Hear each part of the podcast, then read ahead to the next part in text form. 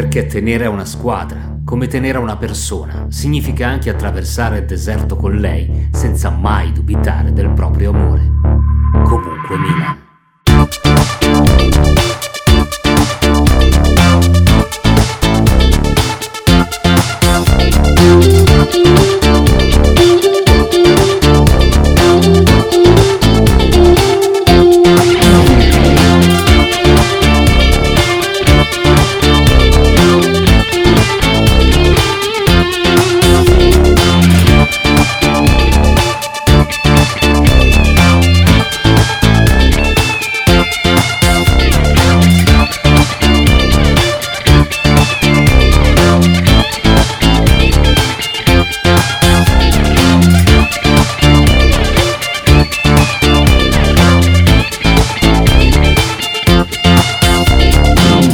Sopravvissuti alive and kicking per dirla con i Simple Minds insomma dopo un derby che ci ha messi a dura prova almeno per quanto mi riguarda ragazzi io ho miracolosamente recuperato la voce oggi ieri al 45esimo più o meno a San Siro ero già totalmente afono. Eh, arriva così un altro episodio del podcast di Comunque Milan, sempre in cima alla classifica. Possiamo permetterci di non curarci troppo di chi sta sotto, o meglio, ce ne cureremo anche perché dobbiamo passare una mezz'oretta assieme. Lo faremo con Ale Ruben, con Nick, con il sottoscritto, ma soprattutto con eh, una guest star che ci concediamo ogni tanto all'interno dei giorni da Milano, ovvero Giuseppe Toscano, Dolce Stil Milan. Ciao ragazzi. Ciao, ciao, ciao a tutti. Chi inizia? Dai Giuseppe, Giuseppe che la guest è in giro, in viaggio, fammi un sunto della tua serata da derby. Eh, la serata è stata stressante, quindi la sosta arriva al momento giusto, sia per la squadra sia per noi, mi verrebbe da dire, perché siamo arrivati col fiato corto. Io la partita me la, me la spiego molto in questo modo, anche se poi la condizione fisica è ottima della squadra in generale, perché il fatto che la partita sia finita in crescendo lo dimostra. Però ormai dobbiamo considerare questi blocchi da sette partite e noi questo blocco post nazionale l'abbiamo vissuto tutto in apnea, cioè siamo arrivati, abbiamo iniziato questo, questo range di partite senza Megnan, senza Teo, senza Brahim, Krunic le ha giocate tutte, Tonali ha fatto gli straordinari, i due centrali hanno fatto gli straordinari, quindi eravamo veramente in apnea. Poi tra l'altro il Milan veniva da eh, Roma, Porto e Torino, che erano state tutte e tre sfide abbastanza impegnative, l'Inter veniva da Empoli, Udinese e Sheriff. Questa sosta secondo me serviva molto alla squadra e aver portato il punto a casa secondo me è un gran punto, anche perché eh, in tutto questo il Milan ha iniziato questo blocco da secondo in classifica, adesso è in testa a sette punti dall'Inter, quindi direi bene, direi bene, alla fine prendiamo fiato e serve sperando che la sosta questa volta non abbia strascichi, ma anzi eh, consenta di recuperare energie e non di perdere uomini. Ma soprattutto dopo la sosta anche il Napoli inizierà ad avere un calendario importante, no Nick? Ne parlavamo Re. nell'ultimo podcast. Esatto, sarebbe anche ora. sarebbe anche ora. No, vabbè, noi ce le siamo già alcune, alcune patate bollenti ce le siamo già tolte, come si suol dire, quindi va bene, è stato un derby passato tra alti e bassi, perché è stata una bella montagna russa, ecco. Riassunto come una montagna russa, dove c'è stato alcune volte un bel Milan, un brutto Milan, sono alternate tante emozioni, come succede spesso nei derby. Ora c'è questa pausa, eh, io incrocio sempre le dita quando c'è una qualsiasi pausa nazionale, dato che adesso i nostri giocatori sono richiestissimi, Brian Diaz convocato in prima squadra, eh, Tonali è tornato in prima, in prima, squadra anche lui, quindi insomma io, io Calabria ormai è un abitué quindi io incrocio tutto quello che posso incrociare perché ho sempre, sempre tanta paura. Mi sono tenuto Ale e Ruben eh, alla fine di questo primo giro perché anche loro come me erano a San Siro eh, ieri sera. In realtà no. No, ragazzi, mi, mi, no, mi... noi non eravamo a San Siro. Noi non eravamo a San Siro, abbiamo sofferto il triplo esatto. proprio per questo. Sì. No, no, mi io mi sono così. rovinato la domenica, una roba incredibile, dalle 3 di pomeriggio che ho cominciato a soffrire come un diavolo. Poi se fossimo andati a San Siro piano piano comunque ti avvicini allo stadio, vedi i volti amici, mm. vedi bei colori, sì. meno male, un po' l'ansia ti passa. Invece da casa è stata una sofferenza tripla, veramente sì, incredibile. Sì, Poi dopo, quando è cominciato la partita, il fischio d'inizio, basta, mi sono, ci siamo un attimo messi un po' più rilassati, ma è stato prima del fischio d'inizio che ho sentito un'ansia incredibile, più delle altre volte. Eravamo disperati, lui soprattutto. Sì, Io sì. riesco a mantenere di più la calma, nonostante anche io sia in ansia, la convoglio in maniera diversa. Lui invece... No, ma l'abbiamo la... vissuta così anche perché era forse per la prima volta un derby così equilibrato, non c'era sì. anche già dalla vigilia, no? Che di solito in derby arrivavamo sempre un po' messi male, noi comunque loro po' più tignosi di noi, sempre più carichi di noi. Invece questa volta era veramente equilibrato, per cui veramente si poteva succedere di tutto e la tensione anche già prima della partita era molto forte. Possiamo anche dire che siamo stati fortunati fino ad ora perché gli scontri diretti li abbiamo tutti o vinti o pareggiati, quindi e cioè, soprattutto l'abbiamo giocati tutti, manca solo il Napoli. Manca, sì, manca solo il Napoli che sarà a dicembre, è vero. Quindi io direi che possiamo ritenerci soddisfatti. Io sono d'accordo con tutto quello che ha detto Giuseppe. A differenza appunto dell'Inter che gli scontri diretti non li ha messi in fila molto bene, no Giuseppe? Ne parlavamo, perché i ragazzi dicevano eh, è stato un derby equilibrato rispetto a quelli degli ultimi anni. La domanda che faccio a te è, è stato veramente equilibrato il derby di ieri sera? Allora, io devo dire che se per equilibrio intendiamo il punteggio, nel senso di pensare che una delle due squadre meritasse qualcosa in più, direi che il pareggio è stato alla fine giusto, nel senso che la partita si è divisa in tanti segmenti, eh, ognuna delle due squadre ne ha preso qualcuno, eh, il dominio dell'Inter è durato di più in termini di tempo, quello del Milan è stato forse più efficace, l'Inter ha calciato due volte in porta, e cioè praticamente i nostri difensori hanno fatto due parate, quindi le occasioni dell'Inter sono state importanti il Milan forse ha dimostrato qualcosina in più, cioè ha dimostrato che quando aveva la prevalenza territoriale arrivava in porta, l'Inter tante volte aveva una prevalenza territoriale ma non riusciva poi ad affondare il colpo, così è stato per esempio tutto il primo tempo. Dico, l'Inter forse ha dimostrato qualcosina in più e potrebbe avere qualcosina in più nell'11 titolare, nel senso che è un 11 titolare di una squadra che ha già vinto, già solo questo è un qualcosina in più rispetto a noi che non conosciamo l'esperienza della vittoria. Però il Milan è più squadra e I cambi hanno cambiato la partita non perché il valore degli ingressi del Milan sia superiore a quello dell'Inter. Nell'Inter sono entrati Sanchez, Vidal, gente che insomma abbastanza. Si, pensa, abbastanza... si, pensava al contrario in realtà. Si pensava esatto il contrario, però quelli del Milan eh, hanno portato un contributo maggiore perché il Milan è più squadra, quindi i giocatori sono più interscambiabili. Chi entra sa cosa fare. L'Inter ancora non ha raggiunto questo livello, l'Inter è ancora in fase di sperimentazione il Milan ha superato tutti i trial e, e in questo momento ha, è una squadra chiunque entra è affidabile cioè anche Tata Lozano paradossalmente è, è, perfettamente integrato cioè fa cose che neanche lui sa, sapeva di fare il buon Krunic fa il trequartista titolare nel derby per scelta. Quindi il Milan è più squadra rispetto all'Inter. E nelle 38 partite con tutti gli scangioni del caso viene da dire che vince la squadra non vince l'11 per questo questo, questo derby mi lascia sensazioni buone ripeto io sono stato molto poco lucido perché a quanto pare ero l'unico allo stadio e l'ho vissuto veramente su, su un'onda terrificante perché potete immaginare cosa fosse ieri notte San Siro insomma però la mia sensazione andando un po' dietro quello che diceva Giuseppe è proprio che forse eh, l'Inter ha più qualità, ma non qualità nei singoli, qualità nel saper gestire magari in certi momenti la partita, nel portare avanti un certo tipo di, di azione continuativa. No? Ci sono stati quei 20 minuti in cui siamo andati un po' in apnea all'inizio del, del secondo tempo. È anche vero che, ripeto, rivedendola poi oggi la partita, a me è sembrato proprio che tutto ciò che di pericoloso loro hanno avuto e anche realizzato è stato più merito nostro che merito loro. Insomma, gli abbiamo servito troppi assist per poi riprenderla nell'ultimo quarto d'ora che oggettivamente sicuramente il pareggio eh, è il risultato più giusto, ma potevano tranquillamente perderla e secondo me se ne sono anche accorti che potevano perderla, no Nick? Assolutamente. E un'altra cosa rispetto a quello che diceva Giuseppe, eh, che ha tutte le ragioni del mondo, è quello che noi siamo squadra e questo è grazie soprattutto a Pioli, perché se guardiamo un po' più in là c'è un Murigno che se la prende mm. con le seconde linee e poi a un certo punto non funzionano neanche più le prime linee. Si crea una sorta di enorme casino dove eh, tutta, non, non, c'è più una squadra, ci sono degli, dei giocatori singoli che non si parlano, che magari non funzionano, che sono contro il mister. Invece Pioli è riuscito a creare un'armonia che non è solo quella degli undici, di quelli più bravi, di quelli più forti, ma di tutta la squadra, perché poi alla fine eh, queste partite le vinci, ora come ora, essendoci anche i 5, 5, 5, sostituzioni, le vinci proprio grazie alla squadra, non solo agli 11. Non, non, bisogna più ragionare con gli 11, bisogna ragionare con una profondità diversa che il Milan quest'anno è riuscito a, a creare, a costruire.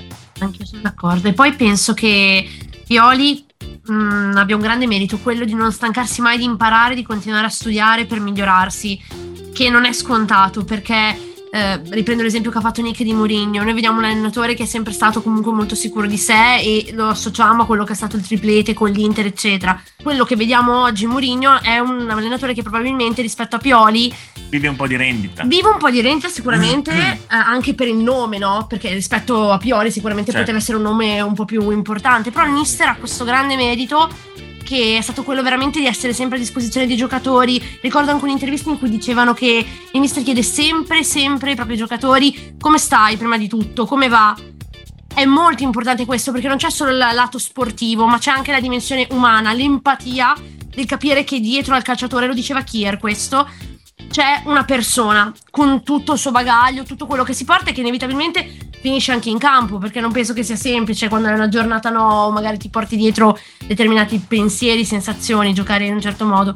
E quindi questo è un grande merito del mister, veramente. In questo forse è, l'allenatore più vicino a Carletto Ancelotti che abbiamo avuto, anche perché tutti quanti parlano sempre di Carlo Ancelotti, di una persona che sa farsi voler bene, sa come porsi nei confronti dei giocatori. A proposito di clima idilliaco, di bontà, di sentimenti, ne parliamo di cosa è successo ieri sul rigore, cioè parliamo anche un po' degli episodi, ma proprio così di sfuggita ragazzi. Lo so che siamo superiori, lo abbiamo dimostrato anche con una coreografia veramente straordinaria straordinaria. Eh, io vorrei mettere lì una postilla, oltre alla coreografia che ha dato veramente l'idea un po' della differenza delle tifoserie a Milano, ieri a San Siro sentire cantare la curva dell'Inter sembrava il 1985, cioè anche da un punto di vista sonoro. Ah, ma quindi li hai sentiti cantare? Perché io non ho sentito sì. assolutamente ogni tanto arrivava qualcosa, però capito, quei due o tre secondi prima di essere subissati dai fischi eh, era il 1985, insomma. Però dobbiamo parlarne, dobbiamo parlarne. Giuseppe, che è l'uomo più pacato del mondo,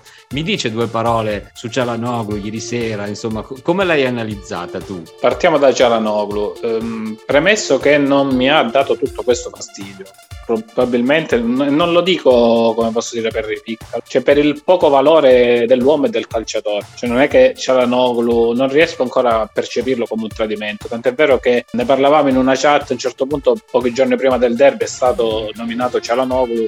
Io non ho mai pensato che era il derby in cui mm. avremmo avuto Gialanoglu, cosa, sensazione che per esempio avrei se dovessimo incontrare il Paris Saint Germain, cioè la, il primo pensiero va a Donnarumma.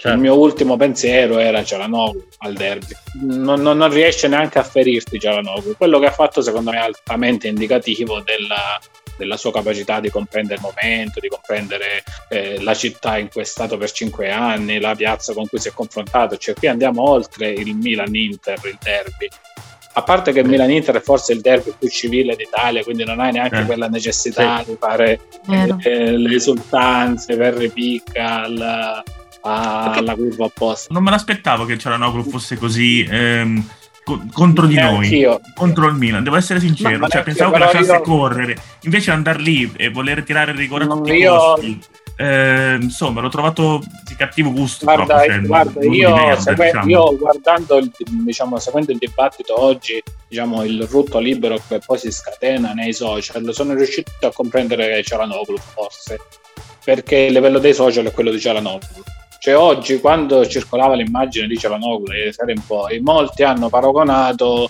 eh, Libra di turno le orecchie di Ronaldo, che è quello che abbiamo tutti pensato probabilmente in quel momento.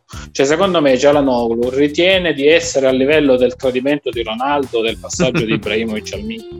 Cioè, ritiene di avere quella caratura e voleva in qualche modo emularli, in qualche modo ingraziarsi il tipo dell'Inter che, che lo sopporta meno di quanto lo sopportavamo noi quindi lì c'è stato un, momen- uno dei suoi tanti momenti di alienazione dalla realtà. Là wow. non c'era bisogno di fare quel gesto perché la tifoseria del Milan non ti ha fatto nulla, la società Milan non ti ha fatto nulla, anzi Maldini Infatti. è sempre giustificato le scelte di tutti. Al decimo minuto non lo farei mai, perché al decimo minuto non sai come va la partita, il gol dell'1-0. Cioè, anche sportivamente parlando, io lì ho pensato che la potevamo vincere.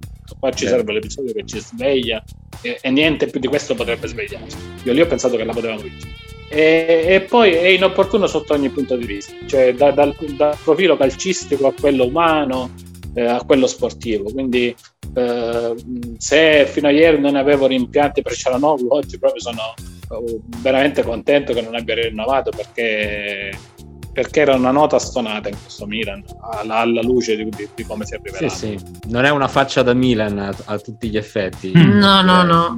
Un altro tipo di faccia. Ma più che altro perché, come dicevate voi, non si spiegava quel tipo di astio lì, no? Perché effettivamente noi l'abbiamo trattato tutti benissimo e, e, mi stupisco anche di quanto credito abbia avuto, perché lo sappiamo tutti, ha fatto tre anni abbastanza osceni per poi fare l'anno del lockdown, chiamiamolo così, quel, quel periodo lì eh, buono, insieme a che sì, che sì, un altro che insomma i primi due anni non sono stati eccezionali, però voglio dire, la tifoseria l'ha sempre accettato, non è mai stato criticato anche nei momenti peggiori, la società con lui si è comportata benissimo, nessuno ha mai fatto una dichiarazione fuori posto e sembrava effettivamente dovesse essere la partita della, della sua vendetta e l'ha messa giù così. Ha ragione Giuseppe veramente quando dice che probabilmente è, è sconnesso dalla realtà il ragazzo, cioè ha una dimensione di se stesso che, che, non è quella reale. E io credo. ma poi ha, vo- ha voglia di, di, rivalsa nei confronti di chi? Cioè, il Milan che, che gli ha fatto di male? Nel senso, no, appunto. Con... appunto. Cioè, boh, io non... sinceramente credo molto più semplicemente che, visto che lui ha fatto veramente una partita mh, all'esordio, era ancora estate, c'era un Genoa abbastanza balneare davanti a lui, dove ha fatto vedere due cosine, poi è sparito per due mesi tra panchina e prestazioni imbarazzanti. Ieri sera probabilmente era l'occasione per far farsi benvolere in qualche modo, anch'io ho dato un'occhiata sui social, dai tifosi interisti che secondo me stavano già per scaricarlo, insomma. Si è guadagnato un credito, secondo me, almeno fino, fino a gennaio-febbraio, poi probabilmente dovrà inventarsi qualcos'altro. Fino a un certo punto, perché comunque tanti tifosi interisti si sono accorti che eh, ha giocato solo questa partita praticamente negli ultimi due mesi, era un ectoplasma nelle altre. E poi, vabbè, tornando a, ai limiti caratteriali che ha, che ha Cialanoglu, da un'altra parte c'è poi questo suo superego che viene fuori, perché lui, pur non avendo tutto questo grande carattere, ha un enorme, un enorme superego che viene fuori, cioè anche solo nel post prepartita, dove tu ti metti come se fossi il, avessi fatto dieci anni nel Milan e poi fossi andato all'Inter e avessi fatto altri dieci anni, ti metti lì su San Siro con tutte e due le maglie, cioè è riuscito a far arrabbiare sia gli interisti che i milanisti è assurdo, cioè è riuscito a sbagliare tutto, comunicazione social proprio totalmente sbagliata, portata avanti anche lì dal suo ego, da non lo so, e poi ricordo ancora la sua frase di settembre, i tifosi del Milan mi vogliono bene, cioè ci vuole davvero, davvero, davvero del coraggio per dire i tifosi del Milan mi vogliono bene, cioè se n'è scappato da dal, da, dal naviglio rosso-nero per andare nel naviglio nero-azzurro come un ladro. Cioè ci vuole davvero essere fuori dalla realtà. Infatti, come dicevamo, è totalmente fuori dalla realtà, staccato, è nel suo mondo, può, può far roteare le orecchie, può battere i rigori, può fare anche gol di rovesciata, ma rimarrà sempre un ometto piccolissimo. Vero. Allora, ragazzi, vediamo i nostri ometti invece che sono, stanno crescendo bene, mettiamola così. Altra partita pazzesca di Tonali o no? È una stagione incredibile, no, Giuseppe? Quella che ci sta facendo vedere Sandrino. Beh, incredibile. Mm, ci sono partite dalle quali passa il confine tra. Eh, il buono, l'ottimo e il da Milan, Milan con la M maiuscola e Tonali sta avendo questa consacrazione. Cioè per Tonali, mm, visto il Tonali dell'anno scorso, era già un risultato avere la personalità San Siro contro Verona, eh, Bologna, eccetera. Avere la, lo stesso piglio nel derby o in Champions o in queste partite qua ti fa capire che tu su questo ragazzo puoi fondare, puoi fondare il nuovo Milan, cioè su giocatori di questo tipo, di questo livello, puoi fondare il nuovo Milan. E francamente eh, probabilmente in questi tre mesi è la nota migliore di questo Milan e ce ne sono tantissime, ma Tonali è la nota migliore perché, perché ti garantisce in un ruolo che è delicatissimo una qualità, una presenza, una giovane età che fa veramente pensare che tu hai in mano uno dei migliori del ruolo, in quel ruolo per i prossimi dieci anni ed è un italiano ed è, ed è un milanista e, insomma tutte le carte in regola per essere, per essere la bandiera del Milan nei, negli anni futuri. Posso dire che secondo me con Tonali nell'ultimo quarto d'ora, negli ultimi dieci minuti forse la vincevamo con Tonali in campo. E lui è stato Ma sostituito se... prima, mi, mi sembra. De, de, sì, ehm... io, io, non l'ho capito perché, perché l'ha tolto. Cioè io, io l'avrei tenuto fino alla fine. Sì non so se, se, era anche lui un debito d'ossigeno perché, perché, era molto più naturale sia per la partita che stava facendo sia per gli episodi durante la partita che Sid non si è più ripreso dal, dal, dal rigore che aveva dato e Tonali comunque stava facendo una prestazione gigantesca quindi o era un debito d'ossigeno o non si spiega l'aver tenuto che sì però eh, insomma, tutto quello che fa Pioli è giusto per principio, secondo me. Quindi ah, sì, sì, no, Però se quella palla sulla ribattuta del palo di Selemakers era sui piedi di Tonali, 99 su 100, magari era gol. No, ma anche Ibra gli, stava, gli poteva appoggiare una palla con lui che arrivava in corsa, Ibra l'ha data ai Brian Diaz, che è stato poi anticipato dal difensore e c'era Tonali che arrivava in corsa e lì secondo me avrebbe spaccato la porta come stava per fare anche l'anno scorso nel derby. Sì. Quindi sì, ieri, ieri, era la serata giusta per, per, per, anche per marcare un derby, per, per, lasciare il suo nome in un derby, però avrà tante occasioni. Sì, ieri si è visto di tutto, insomma, si è visto il peggio di Ballo Touré e il meglio, perché quella cosa che lui fa sul, sul rigore, sul secondo rigore, secondo me è una roba che non è proprio da professionisti, devo essere sincero, una roba che non, non, si può vedere, mentre invece poi va a fare il salvataggio sulla linea della vita e lì lacrimavo sangue io quando l'ho visto, quindi veramente un, una partita psicotica quasi di Ballo Touré, no? Sì, no, eh, su Ballo Touré ho letto un commento che mi ha fatto ridere tantissimo, sembrava un glitch di FIFA, lui, che, lui, che, correva Bellissima. quasi indietro, poi insomma... Quando di solito si disarticolano, no? Sì, certo sì, punto, e, sì. E, e in una mossa praticamente ha fatto tutto quello che un mister eh, quando sei nei giovanissimi ti dice di non fare, oh. ecco co- ma mai correre con la palla alle spalle, devi guardare la palla e tenerla sempre sott'occhio, corri indietro, esiste l'esercizio di correre indietro velocemente. Esatto, cioè quasi una cosa da non professionista, mentre invece poi alla fine ci ha messo, ci ha messo una grande pezza. A proposito invece di eh, personaggi che devono diventare degli eroi, ragazzi, Tatarusano ormai è un mese che ci sta abituando non bene, benissimo Giuseppe. Eh sì, eh, Tatarusano aggiunge il suo nome a quella lista lista di nomi a cui abbiamo chiesto scusa negli ultimi, nell'ultimo esatto. anno e mezzo. Vero, vero. Cioè, noi, è, una, è, una, pratica felice che abbiamo intrapreso ormai da un anno e mezzo che e ce ne dimentichiamo, ma ha toccato che sì, ha toccato Calabria, Saremakers, c'è tutta una serie di giocatori a cui noi non, avremmo mai, non li avremmo mai collocati in Milan in testa alla classifica. Io perlomeno, mai, molti di questi. Sì. E nonostante questo noi continuiamo ad avere diffidenza per, mm. per chi che sia, cioè per qualunque novità la cogliamo con diffidenza. E Tatarosano si inserisce in questa lista. Cioè io quando si è infortunato Magnan eh, pensavo che Mirante sarebbe stato il secondo, cioè avrebbe giocato lui. Eh, non avevo nessuna fiducia in Tatarosano che poi Tatarosano aveva fatto quella papera clamorosa con la Roma ma aveva fatto un gran derby poi quella di Portugal sì.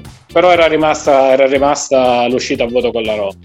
E poi in generale lui proprio lo vede non è che ti trasmette proprio quella ma anche i compagni poi soprattutto nel, nel, paragone con Megnan nel paragone con Megnan che si mangia l'area di rigore se lo mangia Tatarosano sembra passivo mentre ieri ha fatto una parata incredibile. Al di là che ha parato un rigore, basterebbe questo, cioè anche bloccare un cucchiaio eh, senza muoversi, basterebbe.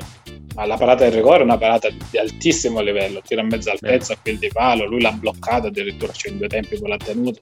Perché è, è, pesantissimo, cioè l'Inter sul 2-1 poi non so se la riprendiamo più. È una parata da tre punti, quindi... Assolutamente. Eh, veramente ce ne dovremmo ricordare. Allora, visto che stiamo parlando di Tatarusano, eh, per l'occasione rispolveriamo la rubrica Altea Fedeltà, perché Nick, eh, prima di iniziare a registrare il podcast, mi ha detto che ha una chicca per noi. Sì, ho, insomma, ho cercato negli annali, ho trovato una chicca una chicca, insomma, tornando alle famose canzoni in cui vengono citati dai rapper, uh, dai trapper, i nomi di calciatori più o meno famosi e sono stato molto felice di aver trovato una canzone in cui viene citato il nostro Ciprian, ecco, che non è cosa da poco. No, comunque ricordiamo Ciprian Tatarusano, è stato per dieci anni portiere titolare della Romania, ecco, comunque un personaggio anche di spicco della, della sua nazione. Altro, ho scoperto, scusa ti interrompo, ho scoperto oggi, leggendo la, la voce di Wikipedia del tutto a caso, che lui è un pararigori. Assolutamente ne ha parati tantissimi, non lo sapevo, e infatti ieri ci ho dimostrato questa cosa e l'ho scoperto oggi, che è un pararigori incredibile. E l'aveva già parato anche in Europa League, se non ricordo male, lo scorso anno un rigore, non vorrei dir cavolate, però mi ricordo di lui che para un rigore. Ma tornando a noi, eh, ho trovato questa canzone di questo rapper che è Serafim, eh, ovviamente rapper rumeno. Il brano si chiama Bekroshu, scusate naturalmente la mia, la mia pronuncia non perfetta, eh, non, non, so rumeno, eh, quindi abbiate pietà. Però to- ho cercato di tradurlo, quello che insomma le, le, le grandi potenzialità di Google Translate e c'è una parte, vi leggo brevemente una parte, poi l'ascoltiamo anche, dice fidget spinner e dub, nel senso della dub dance, fai qualcosa per catturare, mm, Tatarusanu, fai qualcosa da vendere, il bambino prende il Banu, segui il piano e non dimenticare i ragazzi, Bucarest in via Voromet, che sarà, è una via abbastanza, penso abbastanza importante. E, insomma, que- questo, è, questo, è, il Tatarusanu, appunto immagino sia proprio lui perché è scritto maiuscolo, non so quanti, quanti Tatarusanu ci siano in giro e insomma sono felice di, di, di, averlo trovato dentro una canzone e se non è lui facciamo finta che sia lui. Va bene, allora giriamo sulla testa, facciamo un po' di break e ce l'ascoltiamo, torniamo insieme qua subito dopo, dai. Now, the making of a good compilation tape is a very subtle art, many do's and don'ts. First of all, you're using someone else's poetry to express how you feel. This is a delicate thing. So for this one, I'm thinking. Dovete sapere che la creazione di una grande compilation è una sofisticata forma d'arte che segue regole precise. Prima di tutto usi la poesia di un altro per esprimere quello che senti, ed è una faccenda delicata. Per questa qui ho in testa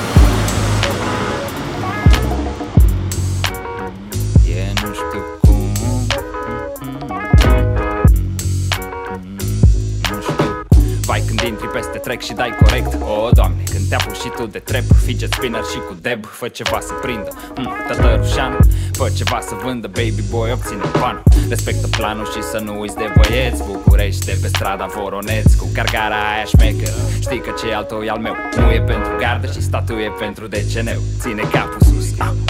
Auzi ca pe pești cu timpul Că parcă tot te ții plecăm fără filtru.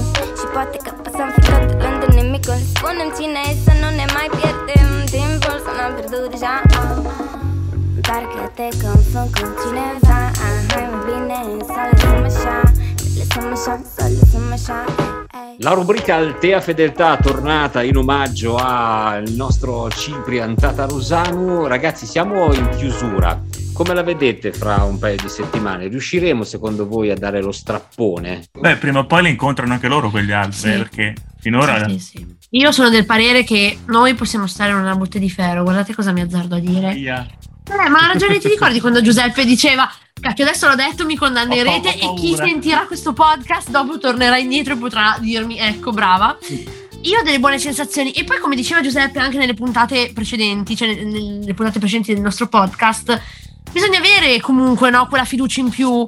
È vero, saremo sempre un po' tesi, avremo sempre paura di fare il passo falso perché siamo disattenti magari su determinate cose, perché potremo fare sempre di meglio, sempre di più, però io, cavolo, con la Fiorentina mi sento abbastanza sicura. E poi per me il Napoli non, non, durerà così tanto da. Napoli avrà un dicembre di ferro con tutta una serie di scontri ah. diretti e poi un gennaio cui dalla Coppa d'Africa perderà Koulibaly, Anguissà e Osimen. Cioè, quindi veramente perderà la colonna vertebrale a gennaio. Quindi eh, non penso che riuscirà a sostenere questi ritmi. Per questo sarà importante fare il nostro dovere con uh, le piccole che adesso incontreremo, perché gli scontri diretti c'è rimasto appunto solo il Napoli. Si è parlato tanto della Coppa d'Africa in relazione al Milan, poi alla fine mi sembra effettivamente che sarà più un problema per loro, perché per assurdo quando ci faceva paura il gennaio e la Coppa d'Africa, noi non avevamo ancora scoperto Tonali. e adesso sappiamo sì, che possiamo anche fare a meno di che sia e vincerle comunque le partite, no?